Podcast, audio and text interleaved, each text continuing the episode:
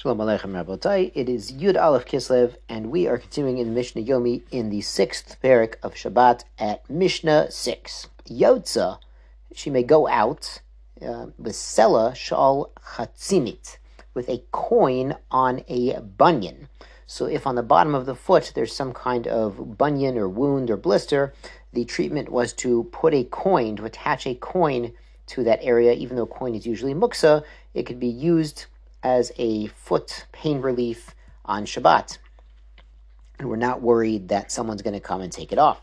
Habanot, ktanot, the young girls, yotzot bechutin, filu bekesamim sheboznehem. They go out with strings or even twigs, like little uh, toothpicks, that are in their ears. What's going on is they had pierced their ears when they were younger, uh, but they could not always afford earrings. As we mentioned earlier in this in this parak, that one of the issues that Chazal was trying to confront was that jewelry was fairly rare and expensive 2,000 years ago, 3,000 years ago.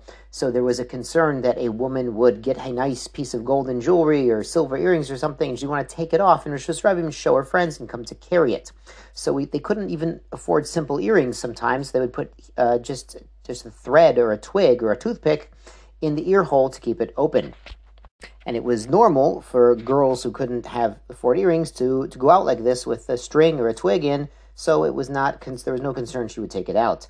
Arviot, Arab women, yotzot re'ulot. They can go out with a re'ula. Apparently, re'ula is a veil that covers the entire face except for the eyes. You still see this sometimes in Saudi Arabia or, or Iran. Um, prufot, and those in the median area can go out prufot. That's another form of a head wrap that covers uh, the head and the hair, but not the rest of the face. Uh, Vikoladam, and really this applies anywhere. So in any country, a woman could go out with such a head covering or veil. But our sages said like this was the normal custom in those places. That in Arabia they used to go out like this, and in Persia uh, in, with the prufot so again, this wasn't a Jewish custom, but since it was a local custom of every woman in that nation, so the Jewish woman went along with it. But this wasn't a Jewish custom per se. Great. On to Mishnah Zayin Porefet ala Evan. You could wrap the cloak around a stone. Now, this porefet is the same is, is the verb form of prufot that we saw in the last Mishnah. This uh, median manner of dress, where they would wrap a large piece of cloth around the head and the body and the neck, and then apparently you tie one corner onto the other edge of the of the garment, but you, you kind of need something hard, like some sort of nub sticking out to tie around. So you could use a rock for that to have a place to tie around the edge of the cloth.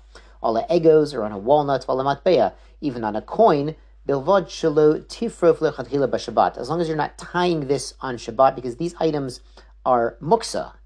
These are typically muksa items. Well, not the egoz, the egoz you can eat, but a stone or a coin are muksa items. So uh, ideally, she'd be tying her her cloak around her head and body onto this coin before Shabbat because she can't handle the coin on Shabbat.